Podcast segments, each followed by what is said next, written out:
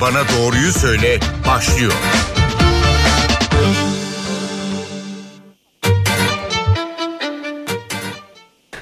NTV Radyo'dan herkese merhaba. Ben Aynur Altunkaş. Doktor Bana Doğruyu Söyle programında birlikteyiz. Sıkıntıları hissedene kadar kalbimizde bir sorun olduğu pek aklımıza gelmez. Bu sebeple de kontroller konusunda tembel ve umursamaz olabiliyoruz. Ama aslında kalbin şakası olmaz. Çünkü dünyada ve Türkiye'de ölüm sebepleri arasında kalp krizleri ve kalp damar hastalıkları ilk sıralardan aşağı inmiyor. Bugün ülkemizde kalp sağlığı deyince akla gelen ilk isimlerden biri konuğumuz. Kalp sağlığını konuşacağız. Memorial Şişli Hastanesi hekimlerinden kalp ve damar cerrahı Profesör Doktor Bingür Sönmez hoş geldiniz. Hoş bulduk. Programımızın ismi çok güzel. Doktor bana doğruyu söyle. Acaba doktor her zaman doğruyu söylesin mi? Bizim toplumumuz için gerçekten çok ciddi bir olay bu.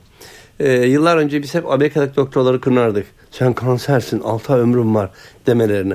Ama artık modern toplum şunu gerektiriyor ki bir insanın e, durumu neyse onu anlatmak lazım ona. Çünkü kendine göre hayalleri vardır, kendine göre programları vardır. Ama kalp hastalıklarında şu problemi yaşıyoruz. Genel cerrah bir arkadaşım siz kansersiniz şu kadar ömrünüz var dediği zaman insanlar tevekkülle karşılıyor. Hı hı. Ama ben bir hasta muayene ettiğim zaman sizi ameliyat edemeyiz. Stent de koyamayız. E, durumunuz çok ağır ee, ancak ilaç tedavisi yapacak isyan ediyor insanlar. Küsüyor Çünkü belki de. Şuna inanıyor kalp hastası olunur ve mutlaka tedavi edilebilir. Hı. Öyle değil. Ee, zamanında teşhis, kalp krizi geçirmeden gelmek, e, yüksek tansiyonu korumak, diyabeti korumak bunlar kalp sağ, sağlığı açısından çok önemli. Yani kanserden ölmeyi insanlar kader e, adlediyorlar ama kalp hastalıklarından kimse ölmeyi istemiyor. Ama korunmak için yapılacak şeyleri eziyet kabul ediyorlar. Ee, bugün programda bunları konuşalım o halde. Ee, dinleyicilerimiz de telefonla katılabilirler programa 0212 335 47 20 335 47 20 canlı yayın telefon numaramız. Bugün kalp ve damar cerrahı Profesör Doktor Bingür Sönmez'le kalp sağlığını konuşuyoruz. Ee, bazen başka rahatsızlıklarla karıştırabiliyoruz. Örneğin bir göğsümüz sıkışıyor, öksürüyoruz, ee, bir sıkıntı olabiliyor. İşte göğüs bölgesinde bir yanma hissediyoruz. Ee, griple, soğuk algınlığıyla karıştırabiliyoruz da. Bu belirtileri nasıl ayırabiliriz hocam? Şimdi en şanslı hasta göğsünde ağrı olan hastadır. Ağrı vücudun bir korunma mekanizmasıdır. Eğer elinizde sinir kesiği varsa, diyabetik nöropati varsa, lepra varsa elinizi sıcak sobaya koyarsanız eliniz yanar, hissetmezsiniz. Bir merdiven çıkıyorsunuz, efor yapıyorsunuz. Kalbinizin damarları, koroner damarları yeteri kadar kan gönderemiyor. Size bir ağırlığı uyaran gönderiyor, duruyorsunuz. Kalbinizi dinlendiriyorsunuz. Tekrar devam ediyorsunuz. Ama bu zincir bir yerde bozulursa diyabet nedeniyle, koah nedeniyle, obezite nedeniyle kadınlarda çok görüyoruz. Hı hı. Bu ağrı zinciri bozulursa 3 kat merdiven çıkıyor. Kalp sıkıntı içinde bir uyaran gönderecek. Ağrı uyaranı gönderemiyor. Bu insan koşmaya, yürümeye devam ediyor. Felaket bunlar. O beşinci katta kolaps olabilir.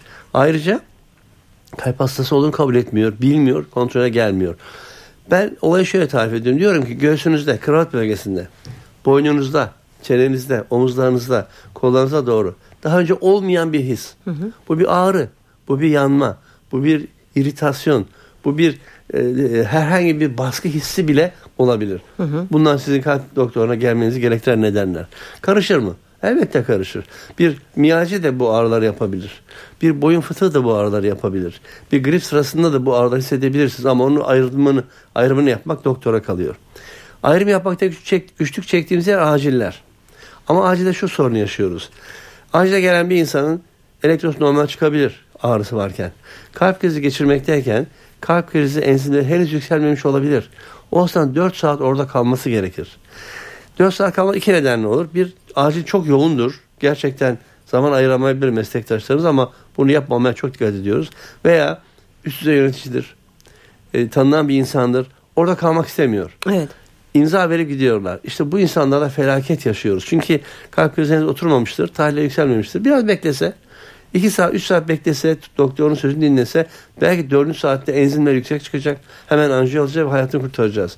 Geçmişte böyle kaybettiğimiz çok değerli iş adamlarımız var. Onun için lütfen acil şartlarını biliyoruz. Kalabalık, gürültülü insanlara ilgi yeter kadar gösterilemiyor olabilir ama o, o 4 saat bekleme süresini lütfen beklesinler. Doktorlara yardımcı olsunlar kendi iyilikleri için. Bu bir ölüm kalım meselesi ve bu 4 saati göze almak gerekiyor. Bu bir kumarsa bunu hasta oynuyor. Kazanan da kaybeden de kendisidir. Böyle bir kumar oynamasınlar. Lütfen ne kadar ünlü olurlarsa olsunlar, ne kadar büyük iş adam olurlarsa olsunlar o 4 saat bekleme süresini ihmal etmesinler, kalsınlar. Ee, geçen günlerde kalbin kış ayarı yaz ayarı var diye bir açıklamanız olmuştu. Bunu biraz e, geliştirerek şöyle sormak isterim. Kalp her yaşta ve her cinsiyette farklı mı çalışır? Her mevsimde de farklı mı çalışır? Kadınların kalbi farklı. Onu sormak istiyorsanız. Amerika'da kadın kardiyologları var. Yani doktor kadın değil. Kadın hasta, kadınların kalp hastalıklarını kardiyologlar. Çünkü kadınlar apayrı bir olay. Ee, hormonal yönden, emosyonel yönden çok farklı insanlar. Bir erkeğe verdiğiniz beta bloker kadarını kadına veremiyorsunuz. Bir erkeğe verdiğiniz kadar tansiyon ilacı kadına veremiyorsunuz. Çok daha özel bir konu. Neden? Ee, hormonal. Hor, tabiatın onlara bağışladığı bir östrojen hormonu var. Östrojen hormonlarını kullandıkları sürece yani üretken oldukları sürece çok sağlıklılar. Ama menopozdan itibaren östrojeni kaybedince tabiat tamamen tersine dönüyor ve Tanrı verdiği o güzel şeyi geri alıyor. Hemen arkasından yüksek tansiyon, kolesterol, diyabet, obezite ortaya çıkmaya başlıyor. Artık bu e, normal bir kardiyoloğun, normal bir diyetisyenin bileceği şeyler değil. Gerçekten o konuda uzman olan arkadaşlarımız var. Yani hemen menopoz sonrası başlayan yüksek tansiyon tedavisi o kadar zor. O kadar zor ki gerçekten normal bir dahiliyeci veya normal bir kardiyolog baş edemez. O konuda uzman insanların olması lazım. Peki erken yaştaki kalp krizleri hatta çocuk yaşta da kalp, e, hayatını kaybedenler olduğunu ne yazık ki duyuyoruz. E, küçük yaşlarda da mı kalp farklı çalışır? Şimdi çocuk yaştaki kalp krizleri şöyle bir enfarktüs değil onlar. Onlar farklı. Bana hep şu soruluyor. Kalp hastalıklarını kontrol ne zaman başlamalı? Cevabı çok basit. Anne karnında. İlk kalp kontrol anne karnında yapılmalı. 3 aydan sonra yapılan fetal e, ultrasonlar e, e, artık kalbin odacıklarını, kapaklarını, damar, damarlarını bize gösterebiliyor. Ve ilk 6 ay içinde bu detaylı tetkik edilip bazı gebeliklere son vermek gerekebiliyor. Tedavi de edilebiliyor mu bu dönemlerde? Hemen doğar doğmaz yapılan e, çocuk kalp ameliyatları var. İlk 5 yaşında yapılan ameliyatlar var. Son derece başarılı. Ama çok nadir e, arka arka ameliyatlar gerektiren, sonucu al, alınamayacak ameliyat, e, ameliyat etmek gereken durumlar var. Onlar da aileye gebeliğin sonlandırılması teklif ediliyor. Bazen kabul etmeyenler de çıkabiliyor. Her şey normal, güzel bir doğum oldu. İlk 5 yaş içinde mutlaka bir eko yapılmalı. O folklor oynarken, arkadaşlarla top oynarken, e, yaşamını yitiren çocuklar, belki bir aort darlığı, belki bir kardiyomiyopati, belki bir ritim bozukluğu. Bu çocukların hepsi hayatta kalabilirler. Sonra ilk 20 yaş içerisinde mutlaka birkaç kez tansiyon kontrolünü yapmak lazım. 18-19 yaşında çok yüksek tansiyona gelen çocuklar var. Diyabetinin farkında olmayan çocuklar var. Her yıl değil ama 20 yaşına kadar birkaç kez kan şekeri, kan yağları, astronomik düzeyde kan yağı olan 20 yaşında çocuklar var. Bunlar çok nadir ama bunlar hep hastalığa potansiyel.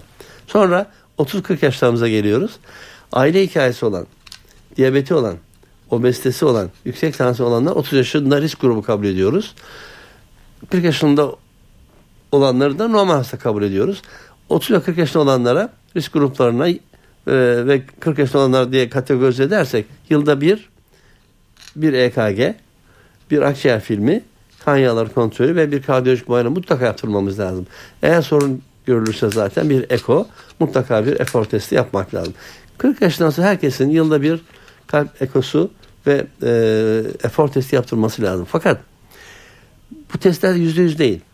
E, eko çok yüzde yüz doğru bilgi veriyor ama efor testi bize o anı veriyor. Ve geçmişte bir şey gerçekleştirmenizi veriyor. Gelecek 3-5 yıl göstermiyor bize. Orada bir büyülü bir tetkikimiz var. Ee, koroner, bilgisayarlı koroner anjiyografi. Bugün artık her yerde var. Sanal anjiyo dediğimiz Sanal şey değil mi? Evet. Bir bilgisayarlı e, bilgisayarlı tomografi odasına giriyorsunuz. Kolunuzdan bir iğne yapıyorlar. 10 dakika sonra kalkıp evinize gidiyorsunuz. Hı hı. Ama elde ettiğiniz film %80-90 doğrulukta bir görüntü veriyor bize. Şöyle. Ben bunu hep şöyle tarif ediyorum. Bilgisayarlı anjiyo, sanal anjiyo bir kalbin falına bakmaktır. Bakıyor diyor ki damarlarınız pırıl pırıl. Hiçbir şeye ihtiyacınız yok. 5 sene sonra bundan bir tane daha yaptırabilirsiniz diyoruz. Veya diyoruz ki bir dakika şu ana damarda, şu ana damarda çok ciddi darlıklar var. Hemen size klasik anjiyo yapıp ameliyata almamız lazım diyoruz ve böyle hayatını kurtardığımız çok genç insanlar var. Veya diyoruz ki şurada yüzde yirmi, şurada yüzde kırk darlık var. Daha dikkatli yaşayın. İlaçlarınızı kullanın. İki sene sonra bundan bir tane daha yapalım diyoruz. Gerçekten çok hayat kurtarıcı bir şey sağlanacak. 40 yaş üzerinde herkes lütfen dinleyenlere sesleniyorum. 40 yaş üzerinde herkes bir sanal anjiyo yaptırsın. Ee, önleyici tedavide aslında bu kadar yol kat edilmişken e, bu başta da söylediğimiz kontroller konusunda e, hala ihmalkar davranabiliyoruz. Ama zannediyorum e, farkındalık çabaları biraz sonuç da vermeye başladı. Sanki check-up yaptıranların, kontrole gidenlerin sayılarında artış var. Ya da bize öyle geliyor. Sizin gözlemleriniz ne? Şöyle söyleyeyim ben 1990 yılında İngiltere'den döndüğümde o kadar kötü kalp hastalarımız vardı ki ameliyat bekleyen. Kalbi tükenmiş, kapakları tükenmiş, e, ameliyat ölüm oranları çok yüksek hastalarımız vardı. Ama son 10 yıl içinde çok mutluyum, çok memnunum. Genç kardiyologlarımızın e, memleketin hemen her yerinde açılan kalp kardiyoloji ve kalp cerrahisi merkezlerinin çok büyük hizmetleri var. İnsanlar kalp krizi geçirmeden ilk e, müdahaleleri görebiliyorlar. Bazen geçirilen ilk kalp krizi o kadar büyük oluyor ki ameliyat olamayacak hale geliyor hı hı. insanlar. Ama bugün iftiharla söyleyebilirim. Ülkemizin hemen her yerinde büyük ilçelerde bile kalp cerrahisi merkezleri var. İlk iki saat içerisinde hemen bir ekip toplanıp bir e, anjiyo ve stent yapılabiliyor. Zaten üç damar hastaysa bir damarından enfarks geçiriyorsa hasta hemen nokta atışı o damara bir stent konuyor. Hastanın e, geçirmekte olduğu kalp krizi önleniyor ve gelecekte iyi bir ameliyat hazırlanması sağlanıyor. Veya ikinci, üçüncü, seans, ikinci, üçüncü seanslarda da e, başka stentler konulabiliyor. Dolayısıyla kalp hastalığımız arttı ama kalp hastalıktan ölümler gide gide azalacak inşallah. E, telefon numaramızı hatırlatalım 0212 335 47 20 335 47 20 Profesör Doktor Bingür Sönmez'le kalp sağlığını konuşuyoruz. Hocam az önce stent dediniz, ameliyat dediniz. Hangi kalp rahatsızlıklarında e, stent gibi uygulamalara hangilerinde ameliyata e, gerek duyuluyor? Buna cevap vermeden önce o deminki sorunun devamını söyleyeyim. Hani yaş aşağılara indi. Çünkü e, gençlere e, tecrübelerin çok üzerinde deneyimlerin çok üzerinde sorumluluklar yüklüyoruz. Bir e, 300 yolcusu olan Airbus'un pilotunun 28 yaşında olduğunu düşünebiliyor musunuz? Veya koskoca bir geminin kaptanının e, 30 yaşında olduğunu düşünebiliyor musunuz? Evet. Deneyimlerin çok üstüne sorumluluk aldıkları için gençlerdeki stres katları çok yüksek. Ya da bir CEO de, olabiliyorlar çok genç yaşta. 30 yaşta bir CEO Kocaman bir şirketin 2000 insana hitap eden. Dolayısıyla onun sorumluluğu önce ülser oluyorlar. Sonra kolit oluyorlar. Sonra kalp krizi geçiriyorlar. Bunu e, geçmişten biliyoruz. E, bir de yaş çok ilerledi. Benim öğrencilik yıllarımda kadınlarda yaş ortalama ölüm yaşı 54, erkeklerde 50 idi. Bugün 80 yaş civarında o kadar çok insan var ki etrafımızda çok şükür. Hepimizde evinde bir yaşlı var. E, eminim sizin de var. Ee, yaş ilerleyince otomatik olarak kalp hastalığı arttı. Evet. Nümerik olarak arttı. Ama reel olarak aslında artış yok, yok diyebilirim. Hala kalp hastalıklarından ölüm %45 civarında. Bu oran genellikle böyle kalacak. Çünkü gençlerdekini önlüyoruz ama yaşlılarda da yaş ilerledikçe de hastalık sayısı artmaya Artıyor, başlıyor. Evet. Artmaya başlıyor. Benim az önceki sorumun cevabını ben biraz sonra alayım. Çünkü e, dinleyenlerimizden birisinin de size sorusu olacak. Hemen kendisini yayına alalım. Alo. Bizi duyabiliyor musunuz? Az sonra evet e, yayındasınız buyurun bizi duyabiliyor musunuz? E, merhabalar iyi yayınlar İsmim Özgür Barış Tekin. Buyurun. E, 42 yaşındayım. E, daha önceden e, çok nabzım yüksekti 140 atıyordu e, hastaneye falan gitmiştim işte bakmışlardı. Bir ilaç verdiler ama sürekli kullanacağım söylenmemişti. Tekrar rahatsızlandım. Yeniden Tensinor 50 miligram diye bir ilaca başladım. 6-7 e, ay oluyor. Ama yine yani ilaç ilk başta güzel geldi. Şimdi düzenli kullanıyorum. Ama işte bir merdiven çıkınca tekrar e, nabzım yüksek atmaya başlıyor. Özgür şöyle bazı ilaçlar var ki hastalığı ortadan kaldırmıyor. Hastalığı baskılıyor. Tansiyon ilaçları böyle, diyabet ilaçları böyle, epilepsi ilaçları böyle. Çarpı ilacı da böyle. Eğer bu ilacı içersen ki doğru bir seçim ilacın. Bir, çarpıntı gelmeyecek. Gelirse daha seyrek gelecek. Gelirse daha çabuk geçecek. Sıfırlamak bu ilaçlara mümkün değil. Bu ilacı ömür boyu kullanman gerektiğini söylemeleri gerekirdi arkadaşlarımızın. Ama önce bir tiroid testi yapılacak tabii. Bir efor testi yapılacak. Bir e, organik neden olmadığı test edildikten sonra. Eğer sosyal yaşantını etkileyecek kadar çarpıntı oluyorsa her gün çarpıntı geliyorsa, hafta 3-5 kez çarpıntı geliyorsa, yarım saatten fazla sürüyorsa aritmi konusunda çok uzman arkadaşlarımız var. Bunlar bir elektrofizyolojik çalışma yapıyorlar. Kalbin içinde bir anjiyo yapar gibi bir işlem bu. Kalbin içindeki çarpıntı odağını bulup onu dondurabiliyorlar. Böyle bir şey senin için henüz gerekli değil ama ileride eğer senin günlük yaşantını etkileyecek kadar çarpıntın olursa bu, bu denenebilir ama bence bu ilacı ömür boyu devam et. Çok rahat edeceksin. Geçmiş olsun. Bu arada sigara içiyorsan e, sigara ve kahve de çarpıntıyı tetikleyen şeylerden birisi. Korkarım Sıkıntı sigara kullanmıyorum. Aferin. Ama tek şeyim hem annem hem babam e, kalp hastası. Efor testi Yani- yaptılar mı sana? Efor testi. Yaptılar evet hocam. Normal mi çıktı? Sonra e, işte no- sonra bu ilacı şey holter cihazı bağladılar. İki gün kaldı üstümde. Hı. Sonra bu ilaca Tamam. başlattılar. Sen beni. bu ilacı devam et. E, günde bir ilaç içmekle e, sağlık kazanacaksan bunu problem etme. Tamam. Teşekkür ediyoruz yayınımıza da katıldığınız için. yayınlar. Geçmiş olsun tekrar. Bir başka dinleyicimizin de e, sorusu olacak. Buyurun yayındasınız. Hanımefendi merhabalar. Merhaba. Ee, kızıma anne karnında toplastik sağ kalp sendromu teşhisi konuldu. Geçmiş olsun. Şu an kendisi 3 yaşına doğru varıyor ve doktorlar 3 yaşında ikinci bir ameliyatını planlıyorlar. Sorum şu, e, bu hastaların normal e, hangi ortamda olması gerekiyor? Hani oksijence bol bir ortam mı sağlanması gerekiyor odalarında özellikle? E, yoksa normal bir hayata alıştırılması mı gerekiyor? İkinci sorum, e, çocuğum şu sıralar çok yorulma belirtileri göstermeye başladı. E, bu belirtiler beni korkutuyor. Çocuğumda çok acil bir durum olduğunu nasıl anlarım? Bu konuda yardım istiyorum. E, Allah bağışlasın. Çocuğunuzu nerede takip ediyorlar? Kim takip ediyor? Hangi doktor takip ediyor? Ankara'da Ankara'da özel bir hastanede e, kontrol altında doğumundan belli. Tetkikleri yapılıyor hocam. E, hastane ismi söyleyebiliyor muyum? Tabii söyleyebilirsiniz. Doktor ismini Başkent söyleyebilirsiniz. Üniversitesi'nde, Başkent Üniversitesi Hastanesi'nde. Tamam. Çocuk, kalp, Ee, çocuk kalp hastalıkları açısından olabilecek en iyi yerdesiniz. Orada da çok başarılı kalp cerrahı arkadaşlarımız var. Bu çocuğu bekleyen birkaç ameliyat var üst üste. Doğar doğmaz bir ameliyat yaptılar mı? 6. ayında oldu hocam Evet, ilk evet. ameliyatını. Yani e, olabilecek en şanssız e, doğumsal anomalilerden birisi. Hani doktor bana doğru söyle dedik ya. e, gerçekten e, birkaç ameliyat üstte yapılması gereken bir e, olay. Bu çocuklar enfeksiyonlara çok açık oldukları için gerçekten soğuktan, enfeksiyonlardan korunması gerekir. Büyüme, gelişme geriliği olabilir. E, kardiyoloğunuzun, cerrahınızın tavsiyelerini takip edin. Çocuğu gerçekten, çocuğu ve sizi sıkıntılı günler bekliyor. Tekrar geçmiş olsun iyilik diyoruz. versin. Evet. e, biraz önce bir sorum vardı ama onun cevabını alamayacağım bir süre daha. Çünkü bir başka dinleyicimiz var onu bekletmeyelim. Buyurun yayındasınız. Ee, İyi günler efendim. Ee, rahatsız ediyorum. Ee, benim bir sorum olacaktı. Ben 67 yaşındayım.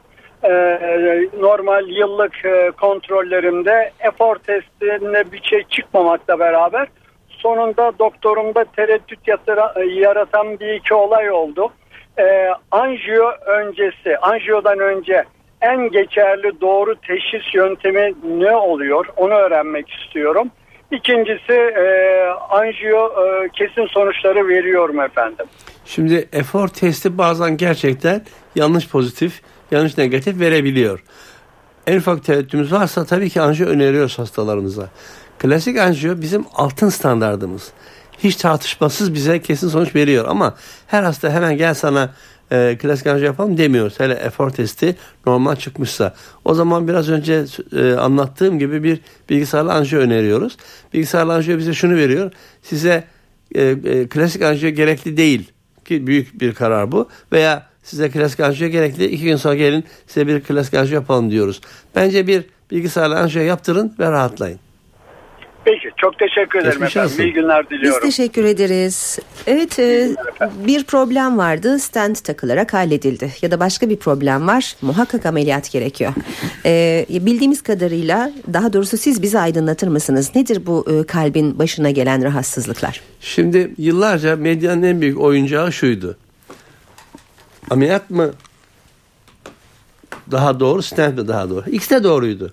Ama e, anlaşılmaz bir şekilde muhtemelen stent firmalarının yaptığı zorlamalarla her şey stentle tedavi edilebilir. Her hasta stent konabilir gibi bir imaj yaratılıyordu ve sanki kalp cerrahları hastaları ameliyat etmek istiyor.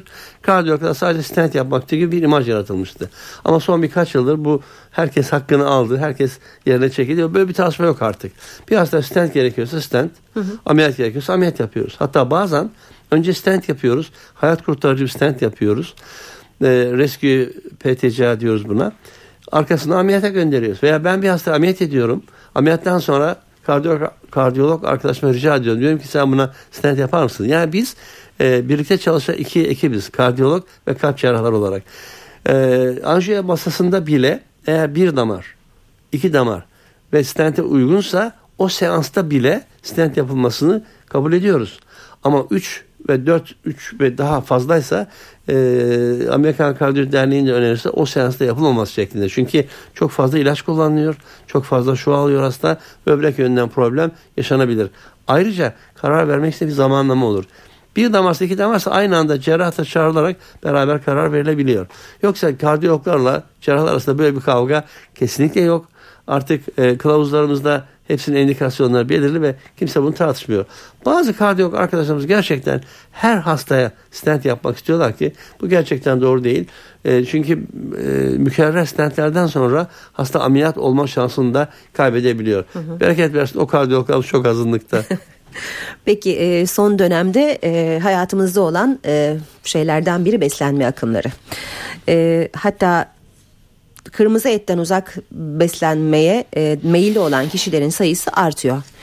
Biliyoruz ki kalbi korumak doğru beslenmeden de geçiyor. Belki biz doğru bir şey yaptığımızı zannediyoruz. Ama gerçekten öyle mi? Beslenme olayın beşte bir aslında. Sigara içiyor, obez, yüksek tansiyon diyabeti var. Ben ne yiyeyim diye soruyor. Yani olayın beşte bir aslında. ee, yumurtadan özür diledik. Kırmızı etten özür diledik. Tereyağından. Tereyağından özür diledik. Her şey dozunda olursa hiçbir sorun olmaz. Bakın e, diyoruz ki fındık, ceviz çok faydalı. Zeytinyağı ilaçtır diyoruz. İnsanlar bir bardak zeytinyağı içiyorlar. Avuç avuç fındık, e, ceviz yiyorlar. Her şeyi abartıyoruz. Ceviz faydalıdır derken 60 gram. Yani bir avuç için dolduran fındık. Hı hı. Ceviz 3-4 ceviz diyoruz. İkisi bir arada da değil üstelik. Zeytinyağı yemeklerinizde. Ama her sabah bir zeytinyağı içerseniz hem sindirim sisteminizi bozar hem bir bardak zeytinyağı 600 kaloridir. Dolayısıyla sakıncalı. Ee, ben özellikle diyorum ki hepsinden az az, hepsinden birer biraz, biraz biraz en iyi beslenmedir. Aslında yemek başka, yakmak başka. Bakın bir dilim ekmek, tost ekmeği, kare ekmek 70 kalori. 70 kalori yakmak için bir buçuk kilometre yol yürümeniz lazım. Mümkün değil böyle bir şey. O zaman ekmeği yememek çok daha akılcı. E, akılcı Burada değil. harekete vurgu yapıyorsunuz. Hareketli yaşam çok yakmak, önemli değil mi? Yakmak çok daha e, gerekli. E, sedanter hayat en büyük düşmanımız. Bir de hayatımıza giren iki tane problem var. E, insanlığın hayatına giren iki, bir ateş, iki buğday. Her şeyi pişirmek bütün antioksidan özellikleri kaybettiriyor, vitaminleri kaybettiriyor. İkincisi buğday yerleşik tarıma geçtikten sonra Sümerlerle beraber buğday hayatımıza girdi. Ee, biz aslında avcı toplumuz. Et, av hayvanları, bitki kökleri ve meyvelerle beslenen bir toplumken ve yumurtayla beslenen bir toplum birdenbire buğdayla beslenmeye başladık. Evet. Pankreasımız ona ihtiyaç insülin salgılayamıyor. Bazen çılgın gibi insülin salgılıyor ve insülin direnci oluşuyor insanlarda. Ve obezite oluşuyor. İnsülin damar sertliği yapan en önemli şeylerden birisi. Dolayısıyla beslenmede karbonhidratlardan uzak durmak Birinci prensibimiz şeker kesinlikle hayatımızdan çıkarılmalı. Onun dışında tereyağı yemişsiniz. Anneniz veya siz evinizde bir tereyağı pilav yaptınız. Buna bir kaşık tereyağı koydunuz. E, kişi başına bir çay kaşığı düşer. Eğer bunu problem ediyorsanız etmeyin lütfen. E, mısır şurubunu da sormak isterim ama. Mısır şurubu çağımızın bir vebası. Çağımızın zehiri. Şöyle biz yıllarca şekerle mücadele ettik. Üç beyaz zehirden bahsettik. Şeker dedik, tuz dedik, sigara dedik. Ama şimdi pancar şekeri öpüp başımıza koyuyoruz. Çünkü ortaya çıkan mısır şurubu şerbeti tam bir felaket, tam bir afet. Şöyle ciddi şekilde büyüme geriliği yapıyor. Diyabeti artırıyor. Pankreas kanseri yapıyor ve çok ciddi aterojenik dediğimiz damar sertliği teşkil eden özelliği var. Fakat çok ucuz. Raf ömrü çok uzun e, endüstriyel bütün tatlıların içerisinde mısır şurubu şerbeti var. Evet. Bu programlarımızda ben hep öneriyorum. Diyorum ki e, bir tatlıcı mısınız? Vitrinize yazın. e, ürünlerimizde mısır şurubu şerbeti kullanmamaktadır. Ne oluyor biliyor musunuz? Ceza alıyor bu dükkan, bu, bu iş yerleri. E, veya bir ürününüz var üzerine mısır şurubu şerbeti kullanmamıştır. Yazamıyorsunuz. Rekabet kurumu size çok ciddi ceza. Bu korkunç bir şey. Bence şu e, çuval yasalar mı ne yasalar Torba onlar? yasalar. Torba yasalardan birinde bunu ser- serbest bıraksak keşke. Ya bir insan ürününe e, mısır şurubu şerbeti kullanmamakta yazıp üzerine biraz fiyat koyabilir. Tabii ki biraz fiyatlı olacak ama insanlar bunu olacaklar. Bence biz vatandaş olarak zorlamalıyız. E, kadayıf mı alıyorsunuz? E, e, baklava mı alıyorsunuz? Soracaksınız. Mısır şurubu, mısır şurubu şerbeti kullandınız mı? Bu zorlamayla o insanlar normal şeker dönecekler ki birçok büyük firma gerçekten mısır şurubu şerbeti kullanmadığını söz olarak ifade ediyor. Şöyle bir bakarsanız o endüstriyel tatlılara çok parlak oluyorlar. Yerken hafif yanma yapıyorlar boğazınızda. Ve doyurmuyorlar sizi. Mısır şurubu şerbeti bir özelliği de o. Benim annem bayramlarda kadayıf yapardı, baklava yapardı. İki dilim yiyince doyarsınız. Üçüncüyü pis boğazınızdan yersiniz. Bir endüstriyel tatlı alın, baklava alın. Beş tane yiyorsunuz, doymuyorsunuz. Sürekli size yedirmek, sürekli insülin salgılatıyor, sürekli yemenizi sağlıyor. Onun için mısır şurubu şerbeti çok ciddi mücadele etmemiz lazım. Ama devlet bu konuda çok ciddi hatalar yapıyor. Kotayı artırıyor. Çünkü çok büyük firmalar var arkasında.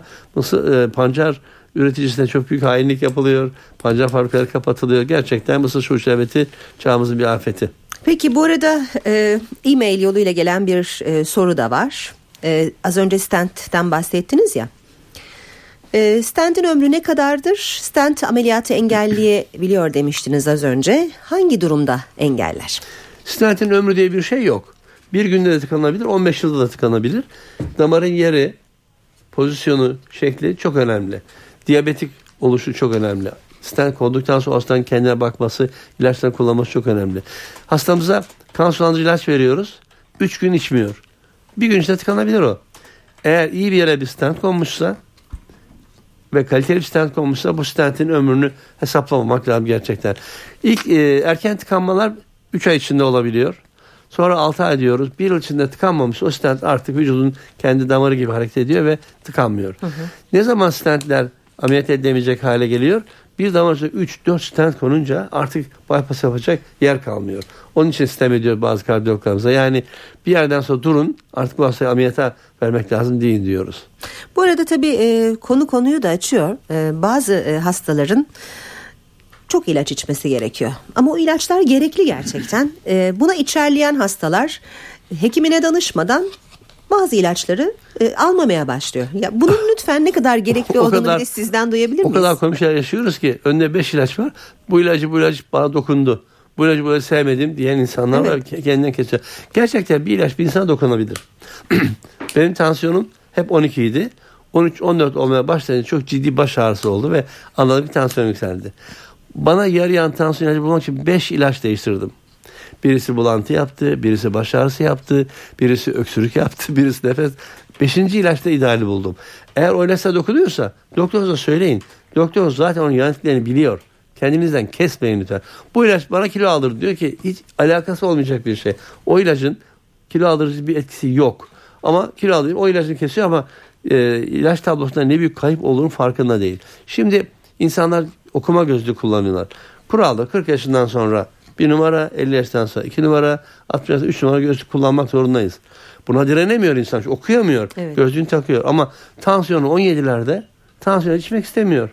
Tabii ki etkileri var. Her ilacın yan etkisi var. Bir ilacın etkisi varsa yan etkisi de vardır.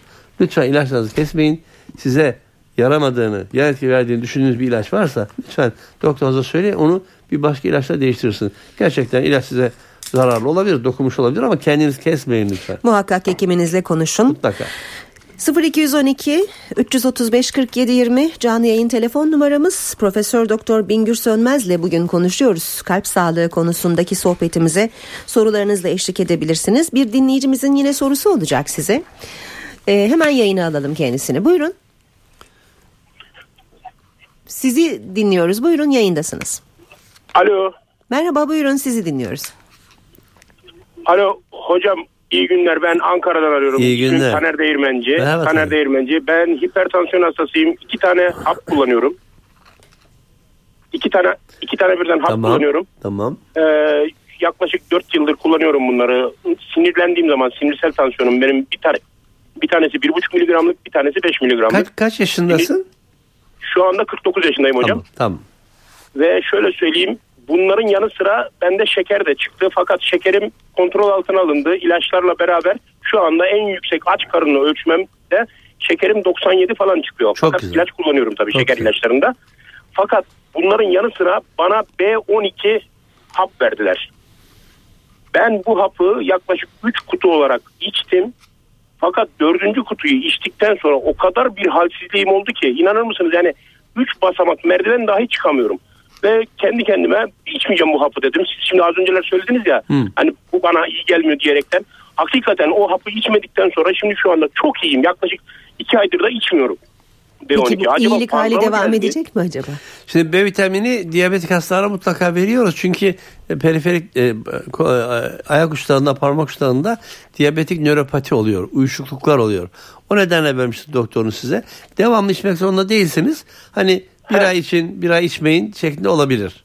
Ha oldu hocam çok teşekkür ederim. Tamam. Yok eşimle sürekli bu konuda tartışıyoruz da sen iyi gelmedi diye bırakılır Yok mı? tamam sadece filan takviye edici bir yapıyor da- ilaç. Takviye edici bir ilaç. Sakın tansiyon ilaçlarınızı bırakmayın. Ama B Yok vitamini onları bırakmıyorum zaten. Evet, evet takviye edici bir ilaç. Bir ay için, bir ay içmeyin şeklinde yapabilirsiniz. İçmenizde yarar var ama.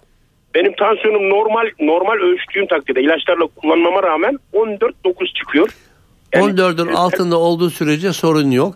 Biraz da tuza dikkat Evet. edin. Biraz da kendinize bir ikinci yaşam tarzı seçin. Yani tansiyondan Evet. önce nasıldınız? Tansiyon hastası olmadan önce. Şimdi nasılsınız? Stresten uzak durun. Kilo, sigara, beslenme Yani çok biraz önemli. kilom var. Evet maalesef kilom var.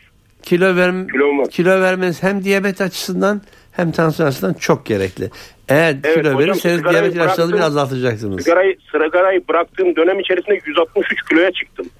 Buna inanmıyorum. Şimdi şu anda şimdi şu anda 132 kilo civarındayım. Ama ne kadar da olmasa yani yanlış bir olay ama yine başlamak zorunda kaldım sigaraya çünkü hiç bırakamıyordum. Ay, ay, ay. Ee, Böyle bir şey yok. Gerçekten. Böyle bir şey yok. Biraz psikolojik destek alın. Biraz psikiyatrik yardımla sigarayı bırakın. Bırakmak zorundasınız ve kilonuz da şu şu andaki kilonuz bile çok astronomik bir rakam. Bununla Evet. ne diyabetin üzerine girer ne tansiyonun üzerine girer. Onun için lütfen öncelikle kilo verin. Sırada başka dinleyenlerimiz de var. Çok teşekkür, Teşekkür. ediyoruz size. Geçmiş olsun. Ee, buyurun alo yayındasınız. Teşekkür ederim. Sizi dinliyoruz. Alo. Siz- Buyurun, Sizi buyurun lütfen. dinliyoruz. Ee, hocam iyi günler. İyi günler. Ee, hanımefendi de iyi günler diliyorum. Efendim ben 73 yaşında 20 yıllık diyabetli e, ve glukofaj e, pardon e, hemoglobin A1C e, 7-7,5 civarında Çok çok çok çok yüksek. Ee, evet. E, şimdi kadar bir kalp rahatsızlığım olmadı ama e, kullandığım Delix 5 ilacı e, yeterli olmuyor sanırım. Şu anda çünkü 15 civarına çıktı. E, e, yüksek tansiyon olarak e, 15'e 7 civarında falan seyrediyor. E, dolayısıyla bu durumda e, anjiyo yaptırmam gerekiyor ama bilgisayarla anjiyo e, şey bakımından kontrol bakımından Şimdi ben Ee, öncelikle dinleyicilerimize hemoglobin A1C ne olduğunu izah edeyim. Siz biliyorsunuz aslında. 3 Evet. aylık e, şeker ortalaması veriyor bize. Ve üst sınırı 5,5'tur. 7,5 olduğuna göre sizin şekeriniz bir 80 bir 300 350 oluyor herhalde. Doğru mu söylüyorum? Sabahleyin e, uygun oluyor yani 100 civarında ortalama e, seyrediyor ama akşamleyin herhalde 200'ün üzerine çıkıyor. Yani Ona- hemoglobin A1C'niz böyleyse daha da yükseklere çıkıyordu. Siz farkında ol- olmayabilirsiniz. Ee, Evet. 72 yaşındasınız, diyabetiksiniz, yüksek tansiyonunuz var. Mutlaka kalp hast- ka- e, koroner kalp hastalığından tetkik edilmeniz lazım. Direkt ben size şimdi efor testi yaptırmaya kalksam e, 7-8 dakika koşamazsınız. Ne dizleriniz müsaade eder, ne dizleriniz müsaade eder buna ne de yaşınız. Onun için bilgisayar anjiyo yapılması gerçekten e, en uygun e, seçim olur sizin için. Bir bilgisayar koroner anjiyosu yaptırın. Direkt anjiyo almak şimdilik gereksiz. Evet ben geçenlerde lafınızı kesiyorum pardon. E, Buyurun. geçenlerde e, kardiyoloğa gittim. E, elektro çekti. E, normal dedi ben efor testi e, normal e, kontrol için gitmem gerekiyordu öyle düşünüyordum. E, bu şeyde e, elektroya gerek yok dedi efor testine. EKG bizi çok yanıltır. Ee, en arasında bile normal çıkabilir. Efor testinin de doğru sonuç vermesi için en az e, 8-9 dakika koşmanız lazım. Şimdi ben Aha. bile şu anda ben çok gencim size göre. Ben bile 9-10 dakika koşamam. Onun için sizin yaşınız için en uygun test bugün bir bilgisayarla anjiyo. Peki. Çok teşekkür Evet, ediyoruz. Geçmiş olsun. Peki ben teşekkür ederim. İyi günler hocam. Yavaş yavaş sonuna da yaklaşıyoruz programın. Bir dinleyicimizle daha konuşacağız. Buyurun sizi de dinleyelim. Sorunuzu alalım. İyi günler. İyi günler. Anka- Ankara'dan arıyorum. İsmim Volkan. Ee, 36 yaşındayım. Bir kontrol amaçlı kar- kardiyolojiye gitmiştim. Ee, EKG'mde kalp krizi geçiriyor gözüküyordum. Gerekli tahliller yapıldı. Daha sonra e, tahlillerde herhangi bir sıkıntı çıkmadı. Fakat e, dediler ki gene de bir anjiyo yapalım. Hani herhangi bir sıkıntı var mı yok mu? Yapıldı. Orada bir sıkıntı çıkmadı ama hala EKG'mde sıkıntı çıkıyor. Yani sıkıntılı gözüküyor. Kalp krizi geçiyorum gözüküyor. E, bununla ilgili herhangi başka bir bölüme gitmeme gerek var mı? Hiç Dediğim- merak etmeyin. Anjiyo bizim altın standardımızdır. Anjiyo normal çıktıysa hiç umursamayın. EKG'de bazen böyle e, kalbin pozisyonuna bağlı yanlış görüntüler alıyoruz. Hiç üzülmeyin. En son şey yaptırmışsınız normal çıkmış. Normal şartınıza devam edin. Bir daha da EKG çektirmeyin. Şaka. Peki, Çektirin tabii ama o EKG'deki görüntü e, gerçekten bazen yanlış olabiliyor. Bu yanıltma normal hastada da e, hastalık gösterebiliyor. Hastalık hastalar normal gösterebiliyor. EKG bizim yaklaşık 100 yıl önce keşfettiğimiz bir e, yöntem. Bugün artık o kadar modern yöntemler var ki siz en güzelini yapmışlar arkadaşlarımız. Geçmiş olsun. Hiç üzülmeyin. Çok teşekkür ederim. Geçmiş Çok sağ olsun diyelim. Evet. e, havalar soğuk. Hatta bu kış oldukça soğuk geçiyor. Biliyoruz ki e, soğuk kalbe iyi gelmez. Neden hocam? Soğuk ciddi bir şekilde spazm yapıcı bir olay. Ee, biz kalp hastalarımıza soğuk hava- havalarda sokağa çıkmayın diyoruz. Eğer çıkmak zorundaysanız göğsünüze direkt soğuk gelmemesini sağlayın diyoruz. Ayrıca mutlaka bir atkıyla e, soğuk havanın akciğerinize ısınarak girmesi sağlayın diyoruz. Çünkü biz kalp hastalarımızda akciğer enfeksiyonlarına çok korkuyoruz. Özellikle kalp yetmezliği olan hastalar akciğer hastalıklarına çok eğilimli oluyorlar ve çok ciddi enfeksiyonlar yaşıyorlar. 60 yaş üzerinde olan herkesin kalp hastası özellikle zatürre aşısı yaptırmasını istiyoruz. Grip aşıları gerçekten çok hayat kurtarıcı. Bazı meslektaşlarımız karşı çıkmasına rağmen bir defa e, grip hastalıkları koroner kalp hastalıklarının önleyici özelliği de var. Ayrıca hastalığı önleyici özelliği var. Artık eskisi gibi sadece Eylül-Ekim ayında değil Ocak ayına kadar da yapılabiliyor. Dolayısıyla son zamanlardır yapılabilir. Eğer grip geçirmemişlerse, grip geçirmişlerse artık seneye mutlaka yaptırsınlar. Ee, biz kalp hastalarımıza tabii yürüyün diyoruz. Kışın ikinci sorun şu. Bir, sedanter hayat oluyor. Eskisi kadar sokağa çıkıp yürümüyoruz. Evet. İki, beslenmemiz daha çok karbonhidrat ve yağlı oluyor. Bu geleneksel sanki. Ee, kışın da yüksek karbonhidrat ve yağdan uzak durmanı tembih ediyoruz. Yürümelerini tavsiye ediyoruz. Peki ben nasıl yürüyeceğim diye soranlara hep şunu öneriyorum. AVM'lere gidin. Düz zemin 2 kilometre 3 kilometre yürüyün. Yorulduğunuz yerde çayınızı için evinize dönün diyorum. Gerçekten klimatize edilmiş hava iklim şartlarından uzak AVM'ler e, kalp hastalarımız için yürüyecek en iyi ortam. E, artık son soru diyebilirim belki. Genelde fiziksel e, sıkıntıları konuştuk ama bir kalp kırıklığı da hayatın gerçeklerinden biri. E, kalbimiz kırıldığında vücudumuzda bir kimya değişimi oluyor elbette. Ama gerçekten o gerçek anlamıyla kalpte bir kırıklık, e, bir hasar söz konusu oluyor mu? Kalp kırılır mı? Evet kalp, kırılır, mı? Şöyle Takatsubo diye bir sendrom var. Bir Japon kardiyolog tespit ettiği. Kadın %80-90 kadınlarda görülen bir sendrom. Neden kadınlarda? Çünkü kadınlar daha emosyonel, daha duygusal. Özellikle menopoz sonrası kadınlarımızda gördüğümüz bir sendrom bu. Bir travma, boşanma, bir sevdiğini kaybetme, bir iflas, bir evlatla ilgili problem, meslekle ilgili problem gibi Yaş problemi de olabilir. Yaş e, şöyle menopoz sonrası diye e, söylüyor. Çünkü bütün hormonlar bozuluyorlar. O koruyucu etki kayboluyorlar. Böyle ciddi bir travma sonrasında ani bir spazmla kalbin önünden damarı bir spazm yapıyor. O süre içerisinde kalpte bir hasar oluşuyor. Hasta geldiğinde resmen kalp krizi bulguları var. Eko çekiyoruz kalbin sol tarafı iyi çalışmıyor. Anjiyo çekiyoruz damar normal. Tamamen normal. O süre içerisinde ciddi aritmiler var hastanın. Bu aritmiler tedavi edilmezse hayati olabiliyor. 3 ay içerisinde aritmilerini tedavi ediyoruz. Ağrısını kesiyoruz. Ee, tekrar bir anjiyo, anjiyo çektiğimizde her şeyin normal döndüğünü görüyoruz. Yani kırık kalp iyi tedaviyle düzelebiliyor. Onun için e, öncelikle kalbiniz kırılmasın. Yoksa kırılırsa da tedavisi var. Profesör Bingür Sönmez'le birlikteydik hocam. Çok teşekkür ederiz bize konuk olduğunuz için. Dinleyen herkesin kalbine sağlık diliyorum. Doktor Bana Doğruyu Söyle bu hafta da sona eriyor. Ben Aynur Altunkaş. Yeni bir programda buluşmak üzere. Hoşçakalın.